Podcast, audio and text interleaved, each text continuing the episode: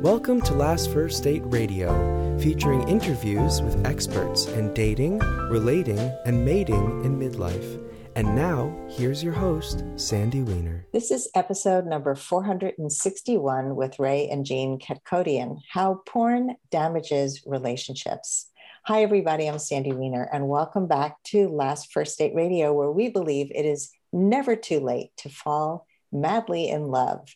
And if you want to for, fall more in love with yourself first and then with your last first date, I wrote a book just for you, and it's called Becoming a Woman of Value How to Thrive in Life and Love.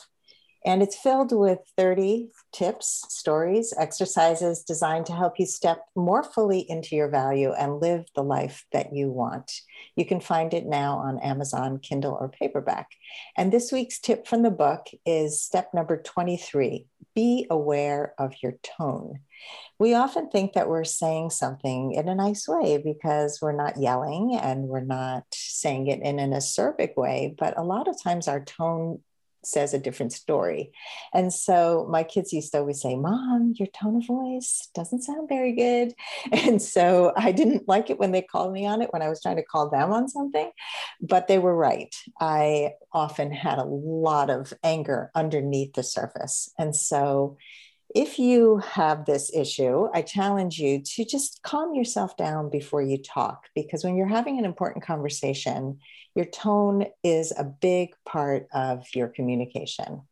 And before I bring our guests on, I want to just invite anybody who's not yet a member of my Facebook group to join us. It's called Your Last First Date, and it is a group for support, positive support. It is a monitored group as opposed to many groups for single women, which are just a cesspool of complaints and victim mindset. This is not what we do. I post in there regularly, as my monitors do, and you'll get all the latest uh, tips and advice and support in that group. So join us at your last first date. And now for my guests. Power couple Dr. Ray and Jean Kadokian. Ketkodian, sorry, are co founders of a counseling center in the Chicago area and co founders of a unique approach to helping couples have amazing relationships. It's called Couple Synergy. They've worked with thousands of couples for over 20 years. They both have master's degrees in clinical psychology, and Dr. Ray has an additional doctorate, as if that wasn't enough, in clinical psychology. They also have a podcast of their own called Couple Synergy Real Couples, Real Stories. Welcome to the show. Thank you for having Thank us. Thank you so much for having us on the show it's exciting to cover this topic as we have not talked about porn on this podcast with all these episodes, almost 500, and we haven't covered this topic. So let's get into it. First, I'd like to know what are the most adverse effects of porn on long term relationships? Uh, so, be- before we get into that, I-, I have to say that the psychological field does not recognize porn addiction or sex addiction as an actual diagnosis. It is not covered in the DSM. And there is a lot of controversial studies uh, about porn and whether it is an actual addiction or whether it is actually something that you know um, affects relationships negatively. So a lot of the um, you know the work that we have done and the you know topic of porn and what we're going to be talking about is really anecdotal from a lot of the work that we have done with thousands of couples and seeing relationships, you know, in in all states. Interesting. If if we want to talk about the top damaging thing that happens for couples is that uh, one person, and it's usually the man, gets so addicted to porn or uses porn so much that he no longer is interested or capable of having sexual relationship with his wife. Mm and we've we've worked with couples who we see the man so full of shame. And by the time he gets caught again that the marriage ends and it's just so painfully destructive. As you mentioned you know porn is so accessible. It is definitely accessible all over you know and because it's so accessible it has permeated into you know, our relationships into our lives. Um, sexualization, just in general, is something that's so pervasive, right? It has creeped into just normal TV viewing now.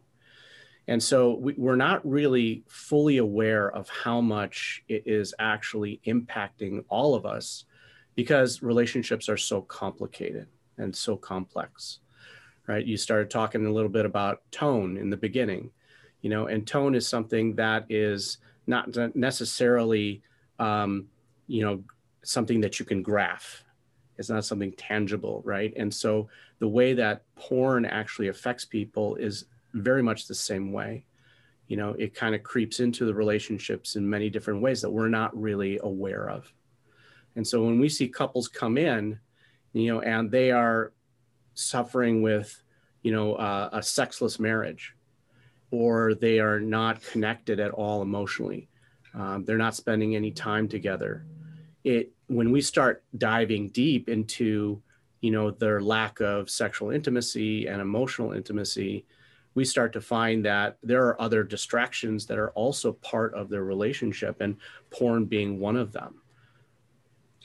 Yeah. At the age of six, 26% of our six year olds are being accidentally exposed to porn. Ooh. Yeah.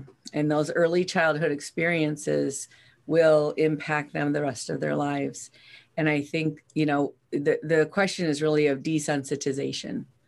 And so when you first see something, it's very shocking. And then the more you see it, the more you kind of numb out. And we were actually talking to a couple who works their their company is Tantra Nova and they help people with sexual stuff. And the Freddie, the guy was saying that it actually deadens the nerves on the head of the penis. Hmm. And so you your body numbs up. And you know, for women, we're receptive and so we need to become open in our in our heart center and the the male energy has to come up from the genitals up into the heart and over into the heart to have a true intimate experience and for women it then goes down into the genitals and makes this really lovely loop and when there's pornography involved it sort of just takes off like a rocket ship and is done. Like i always say nobody watches those movies till the end. And so the the female experience is in the, in those movies is not very uh, uh, normal or real what what the women are going through in those experiences or the men you know? And so woman's sexuality sort of like starts down here and slowly goes up and a man's kind of goes whoop and it's over. And a lot of women in their normal relationships, even when pornography is not involved, they have a difficult time changing this graph. And the graph is for men to come up and hold that energy and then meet over here to have you know a really great sexual experience that's physical emotional and even spiritual and so pornography only strips it right down to a physical experience that is it's not a relationship experience. It's not between two people. It's each person in their own world by themselves. Yeah that's really fascinating. I mean that mm-hmm.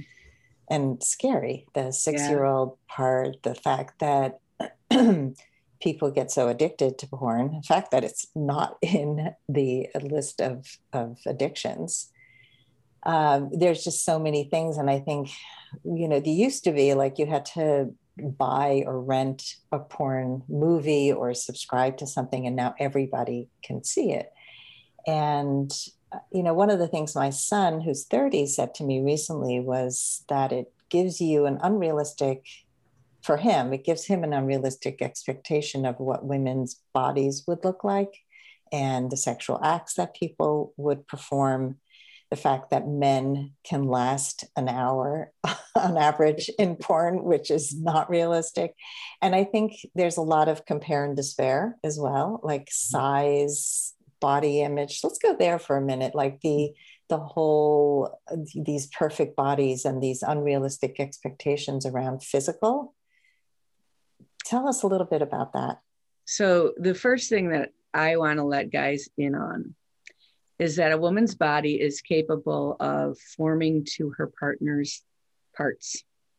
So there is really no such thing as like the size issue. except for too big. We have seen people have physical uh, wounds from uh, too large of a penis, but a woman's body is capable of like you know having a baby and then shrinking back down. And so what whoever your partner is is that's where your body's going to conform to. And so i hope that gives men a little bit of confidence that you're what you have is perfect. It really is. And it's it's everything else around that which is i think such an important thing to hear. And i think where the trouble comes in is when you're early in life and maybe you have multiple sexual partners that is not going to be the case that's going to until you fit together as a couple that can kind of change. You know in in in terms of a woman's body and i find that really sad and you know as a woman myself at the age of 54 um, i remember being a girl and trying on my sister's bikini and thinking that my body looked very boyish and feeling really insecure about that. And now I look back at pictures and I'm like, what was I thinking?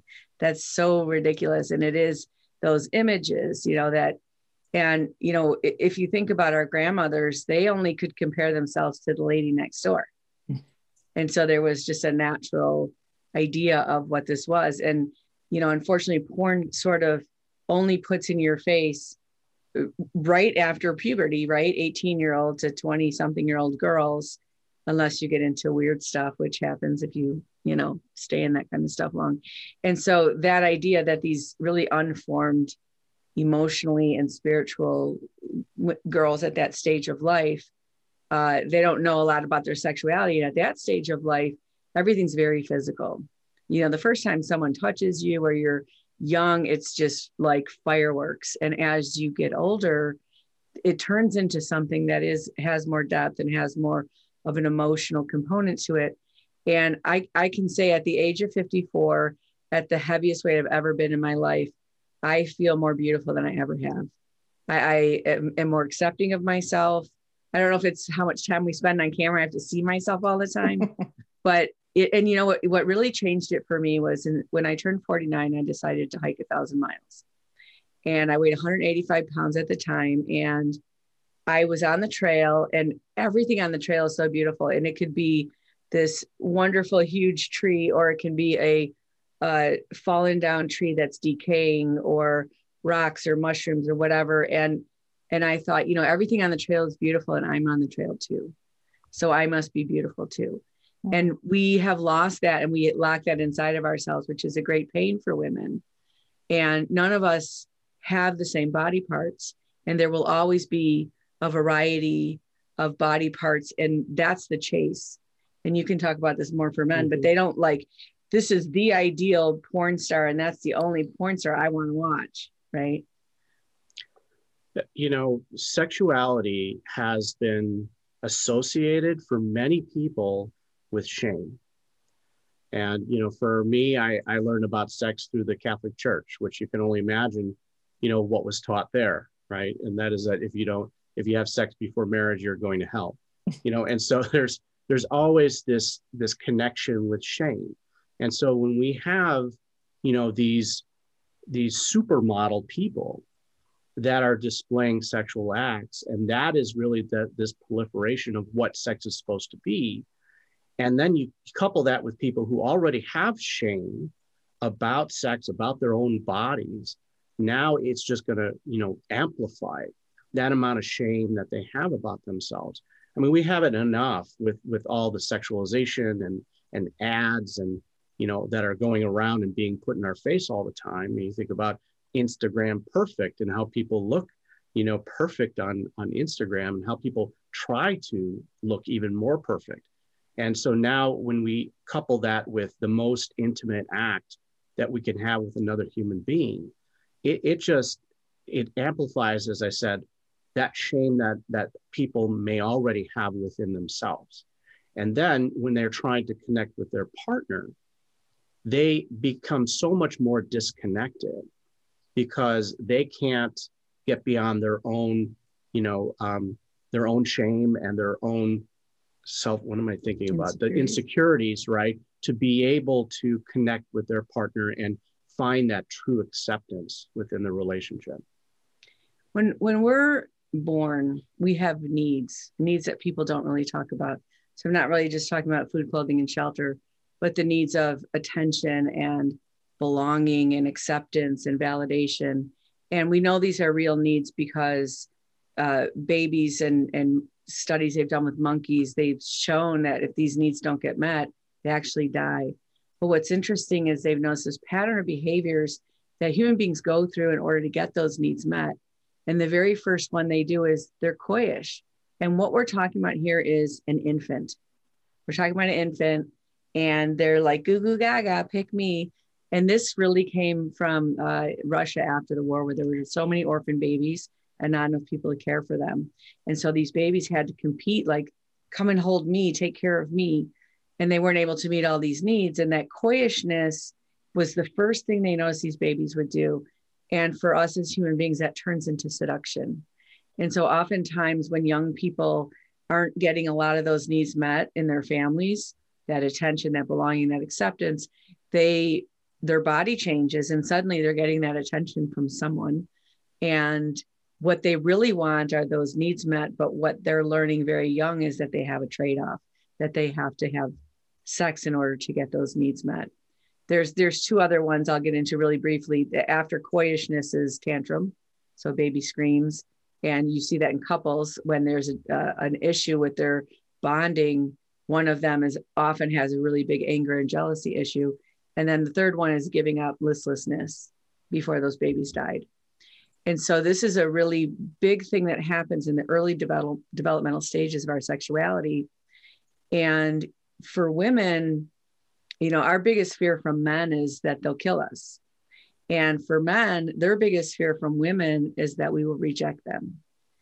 And so pornography offers an endless supply of women who will not only not reject you, they want to show up and seduce you and please you, which is not normal in the world. It's supposed to be the opposite way, where a man's supposed to woo, especially in the beginning stages of a couple mm-hmm. forming, the woman. And so that backwardsness i think makes makes young men in that place of like i i why isn't she just falling all over me? I, I why do i have to work at this? It just shows up in the in porn. Yeah i mean i think that's the scariest part of it is that porn is influencing generations and generations in in um, the dating and coupling and courting procedures right that you know normally you're supposed to learn one on one with an individual, now you are being exposed to all of this unrealistic way of, of finding a mate. And so now all of these, these young boys and young generation are, are not really knowing how to connect with a person at a very genuine level. Yeah, I mean, and I think that's compounded by texting and not really communicating. I, I, teach a lot about communication because it's a lost art, you know, and it's it's we have these quick connections, and a lot of times, especially as people get older, and I'm 65, so in my age range, there are a lot of people who just want to just sort of test drive. Let's see if you're still sexually active. I need to know right away and there's no courting and there's no getting to know you and there's no connection and it's like we're missing each other. We're just two ships passing in the night and people are frustrated on both ends and don't know how to bridge that gap. Yeah and you know when you talk about this instant world and the sexting and you know we see girls as young as like 13 making videos of themselves and sending it to their classmates and our son who's he's 22 mm-hmm. 22 you know he he's like you know this was a friend of mine and i don't want to see that and that's the thing like we were talking about earlier like when when we were young you had to like walk into a, a 7-Eleven and ask for the thing behind the counter or go behind the curtain or even drive over to a theater that shows movies like that. And and now even if you don't want to see that, even if you've chosen to not have that be part of your life, it for sure will be in your face almost every single day. Yeah, you just type a website wrong and mm-hmm. instantly, you know, you'll be exposed to it and even if you don't want to you know, and it, it's becoming more and more difficult to avoid being exposed to imagery like that.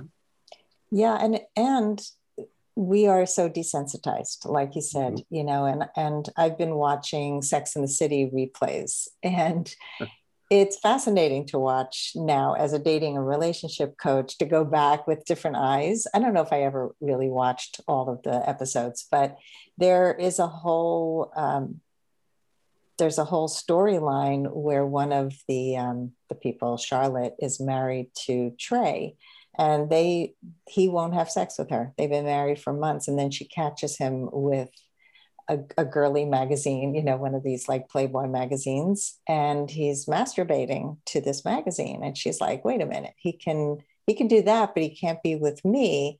They finally figure out how to how to have sex, but and then it becomes insane sex like totally everywhere all the time.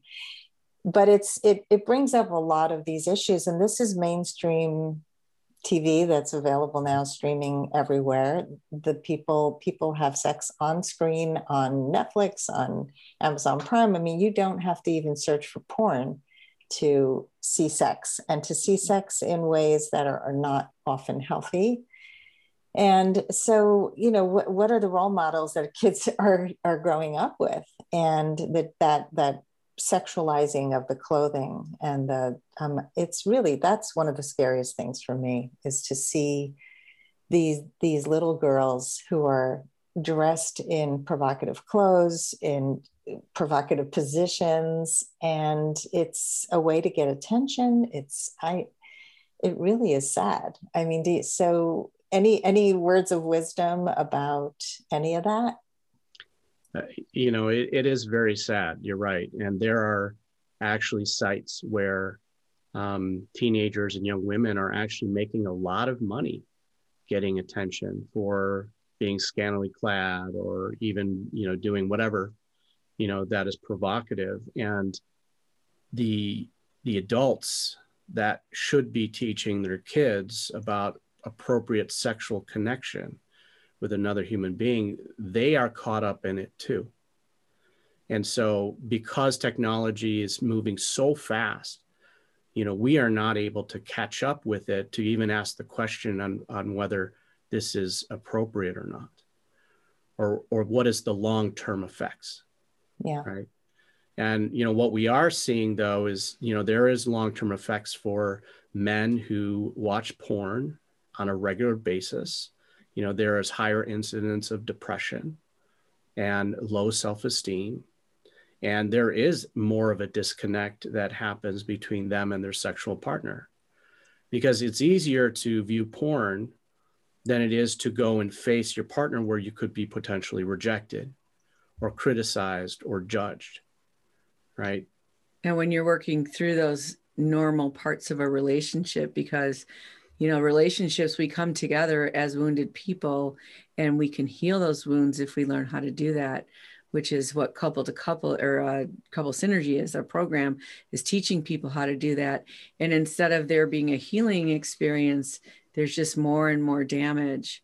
And the sadness to me is that i mean we know people who are watching like dads with their daughters like game of thrones and stuff like that and these girls are teenagers and our sexuality really comes from our dads.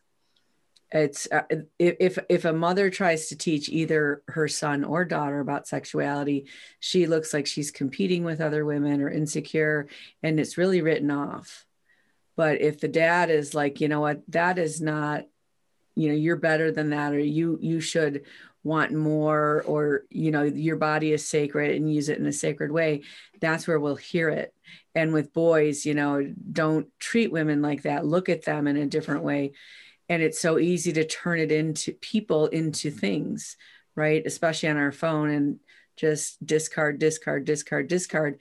And you don't know that you're literally discard you as the person watching are rejecting people. The people on the screen don't know they're being rejected or not. So there's not that true relationship. But in your head, you're sitting there going, you know, not this, not this. And I remember as a young woman, uh, a therapist asked me, you know, what do you look for in a guy? And I, I was probably 18 years old at the time and I was uh, really young and insecure. And I said, What do you mean? What do I look for? I look for if he likes me. And like, I didn't have this idea that there's like 900 guys out there just in line and I get to pick and choose. And, you know, relationships are complex and we're supposed to live in communities of like 100 people where you would really get to know someone and there would be the whole community revolving around what's appropriate and not appropriate. And if we lived in a tribe of 100 people, we wouldn't ask all the 18 year old girls to go up by the fire, take their clothes off, and dance around. In fact, we would say if you accidentally walked in on someone who was changing or something, you would look away and say, Oh, I'm sorry. And you would know that as a sacredness and an intimacy. And so our intimacy is kind of unfolded and turned inside out, where you know we we we are naked in front of people but we are not vulnerable mm-hmm. and we are vulnerable with people we don't get naked with and so all of that is really really really confusing yeah that's powerful we are naked in front of people that we don't get vulnerable with and vulnerable in front of people we don't get naked with. I think people don't even understand vulnerability. They don't know how to get vulnerable. They think oversharing too fast is vulnerability. It's it's amazing when you really start to understand the nuances of intimacy and how we connect as people and see how much work we all have to do Let's take a quick break to hear from our sponsors.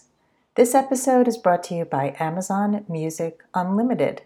You can listen to over 70 million songs and thousands of playlists and stations. Plus, you can now stream your favorite podcasts like Last First Date Radio. You can listen to any song, anytime, anywhere, on any of your devices your smartphone, your tablet, your PC, or Mac Fire TV, and any Alexa enabled devices like the Amazon Echo.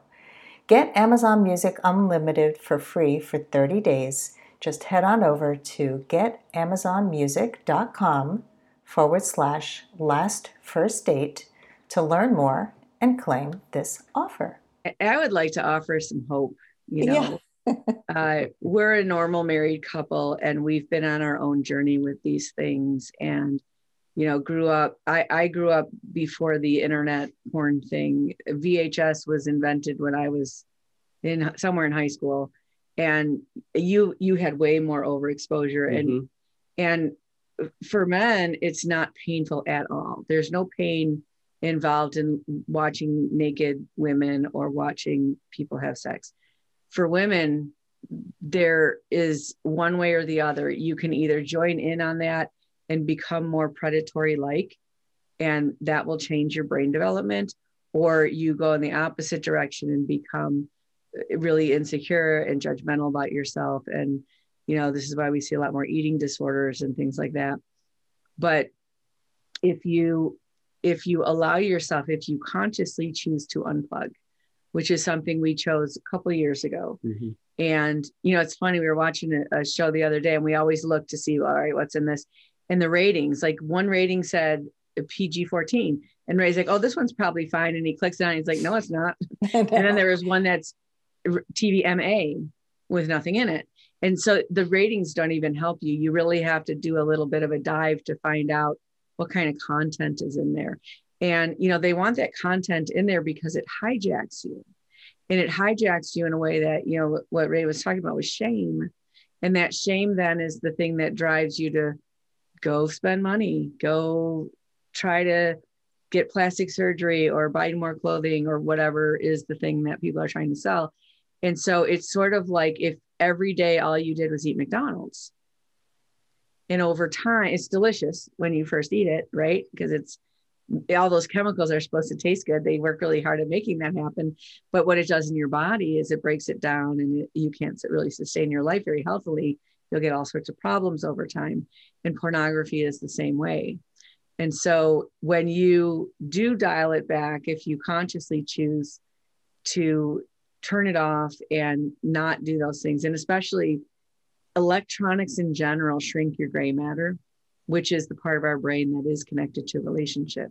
And so we're even talking about off of electronics and desensitize or resensitizing yourself you are capable of resensitizing yourself and doing the harder work if you if you detach. And I, I gotta say it's a fabulous way to live.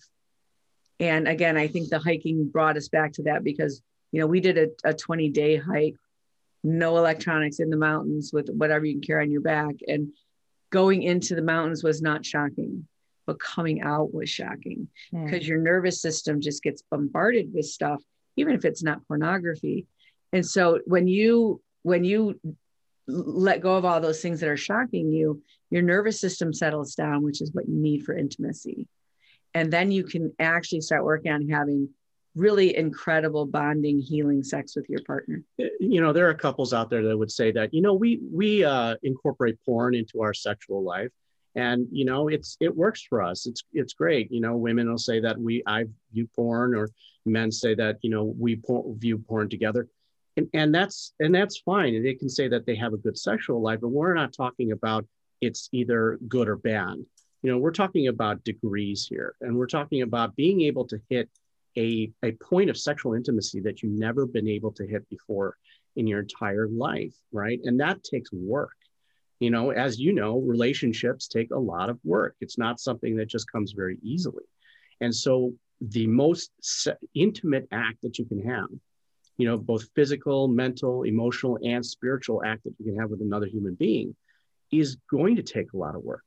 It's going to take that connection and constant you know evolution and vulnerability as you're saying right? And yes nobody people really don't know the extent of vulnerability that is needed in order for a couple to be able to join together and be able to reach those heights. Yeah, so a lot of couples do watch porn together and and I'm glad you brought that up. So, you know, it's all about the degrees, but it it's not a substitute for the work and I think the hardest thing that people do is to admit that they need work, that they that they themselves are part of the problem. And mm. I, I remember after my divorce thinking, well, you know, I, I worked really hard at this relationship. And so I'm not the one with the issues. And then I started doing work on myself and realized wait a minute, I picked this person. I stayed 23 years with this person. Why did I make those choices? And why did I stay? You know, picking, staying, trying to constantly work on something that wasn't working you know what part of me needed to grow? And where do i need to do work? And and we're always evolving and growing if we're open to it. I think the moment we say we're done we we have no work to do or the opposite where it's a lot of people will say well i was born this way. I'm damaged from childhood so nothing i can do about it. I don't have a choice I'm sure yeah. you hear that a lot in your practice. yeah, absolutely. Yeah. And, you know, we tell people that, you know, the individual work is absolutely awesome and necessary. Each person has to do their work. But when it comes to working on the relationship, it has to be done together, right? No, no one person can do more of the work than the other. And it's like running a three legged race, and it has to be done in unison right? And so as couples grow together, as they become more vulnerable with each other, as they are able to heal each other's emotional wounds that they've brought into the relationship from their past, you know, that is when they can actually address intimacy and sex between the two of them as a unifying experience versus something that actually causes more of a wound or deepens, you know, some of the wounds that they already have. Mm know, one thing that I'd like to share is, you know, on, on my own personal journey, I, as a young woman, was insecure and I, you know, fell into all the pitfalls that I think most women do. And you don't know what you don't know. And, and that's a crazy and brilliant thing to say, right? And so the work that you're doing of helping people become whole in and of themselves. And in my journey, there wasn't a lot of talk about that. And at the age of 27, 28, I had this idea that, you know, whenever I was in a relationship, I felt terrible. I always felt insecure. I felt like, you know, who's who's lying to me now and what's going to happen and and then when when the relationship would end, I would feel intact and whole and healthy and good. And so I at that stage of my life, I was like, you know, I have no business being in a relationship. I couldn't attract a healthy partner to save my life, you know. So I at that point kind of committed to like I'm kind of done, you know, and and I spent a good three years working on myself and and learning how to, you know, those needs that we have, we don't have to get those from one person, but we do have to take responsibility for those needs, just like we take responsibility for our food, clothing, and shelter. And so finding, you know, good friends and hobbies and and self-care and ways to become whole and I'll probably get in trouble for saying this, but I think it is especially important for women because women are going to be the ones that notice. And that's just the way our biology is with our sense of our amygdalas and how we uh, I have to pay attention to the world because of babies and safety and stuff like that, that we will notice those issues first. And typically, a man will come into doing the work because his fear of losing his person. And so, absolutely 100% agree with you that working on yourself is so incredibly important. And most women think that working on the relationship means monitoring him, not letting any of the balls drop, fixing him. And, and that is the, it, it actually just continues the pattern in the cycle yeah nobody wants to be manipulated controlled. No no change comes about when somebody's monitoring you like a helicopter. Right it, all it does is sets up a parent child relationship and there's Which a hierarchy is, yeah. you know and the one thing that humans human beings you know don't want to don't want in their lives is to be controlled by anybody. So there's you know going to be the reaction of rebellion right? And so yes what gene's talking about as far as men are typically not going to be the ones that seek change in a relationship.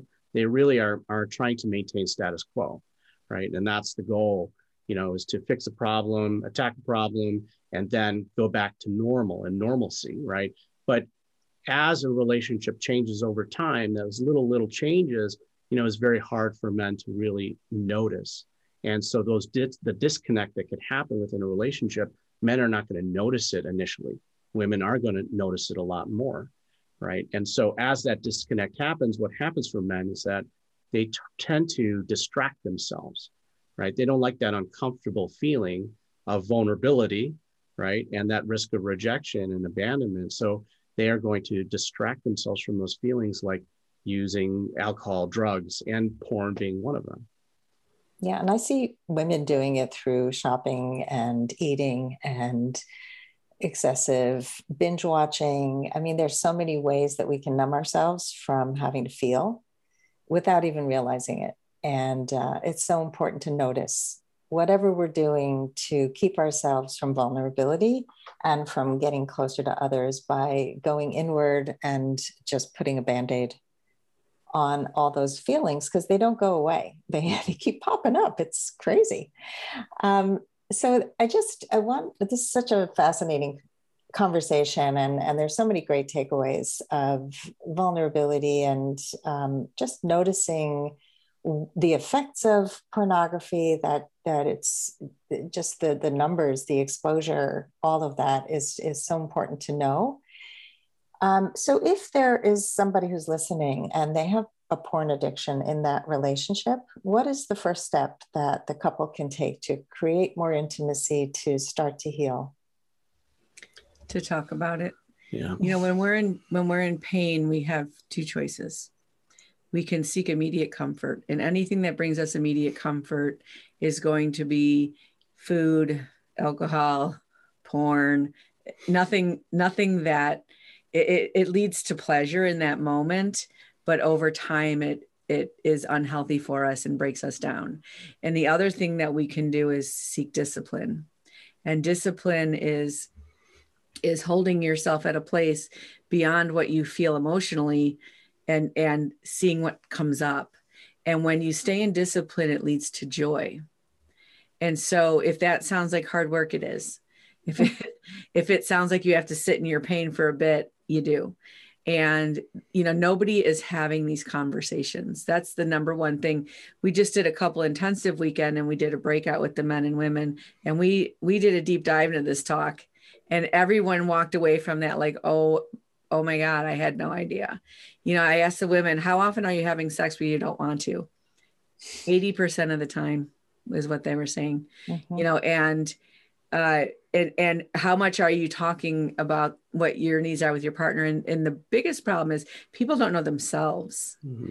and one thing i would love to say is that if you feel shame it's probably not true. It's probably your truth that someone told you you shouldn't feel. So if you're feeling uh, an insecurity or vulnerability instead of instead of feeling that you experience that as shame i shouldn't feel that way. I shouldn't have jealousy. I shouldn't ever have those things and it's not true. Your truth inside of you is 100% accurate. It's it's the lies that are on top of it that you have to uncover. It sort of like puts a cloud around our gut feeling. And i would offer that to people that really sit and listen to your gut and find the truth that's in there and then share that with someone because shame can only have a grip on us if we keep it a secret. Yeah. These are hard conversations to have, very mm-hmm. hard mm-hmm. conversations. Mm-hmm. Yeah, I mean, you're so the, important. Mm-hmm. You mentioned the couples weekend intensive. You know, the men had no idea that their their partners were feeling that way either, and, and so if there's anything out there, you know, for people listening, if you feel shame inside about your own sexuality, your partner feels just as much shame as well. And, and that is the conversation that needs to be had. Most couples aren't talking at all in the bedroom. And so they just continue to do what they've always done and feel the way that they've always felt. And they feel even more distant from each other. Right. And, and so the goal is to connect and to become closer to your partner. The, the first way to do that is really just to, to say, I, I don't like feeling this way anymore. Right. And, and I want to feel something better yeah. We live in a wonderful world with so many resources. Yeah. For those that might feel that they have a, a porn addiction there is a organization out there called fight the new drug. Um, i don't know if it's. org or. com but it's fight the new drug. Um, that is a huge resource for people who are struggling you know with viewing too much porn. Um, there's a really good book by it's, the book's called The Truth About Men. Oh, The Truth About Men by DeVon Franklin. DeVon Franklin, yeah, where he really talks about that in the um the in the, in the Hollywood industry. And that's specifically, you know, for men to really figure out that that piece within themselves of where they're being hijacked, and you know how to be actually more in control of your life. Oh, interesting. Oh, this is such an important conversation. And mm-hmm. yeah, I wish people would talk more. I remember at the beginning of my marriage when I just started getting curious with other newlyweds about the how much the frequency of sex. And I was shocked to hear how many people did not have sex regularly and they were having obligation sex. Mm-hmm. Almost everyone. And mm-hmm. withholding sex in mm-hmm. is punishment. It was there was, and this was like they had just gotten married. Imagine how many of these couples, many of them are divorced today, but some are still together and miserable with each other. Yep. It's just, and it doesn't have to be that way. I, you know, I it, it there's so much beauty to this work, and yes, you do have to sit in your pain. You don't get the extreme joy if you don't experience extreme pain. You have to sit with it. You can't numb on one end and then expect to have something fantastic on the other. Um, so thank you so much for for sharing this with us today. I, I, I know that many people will get so much from this conversation. It's not just about pornography. It's really about intimacy and and mm-hmm. how we can really get closer to each other as people, as couples, and live happier lives. So tell our audience how they can find you.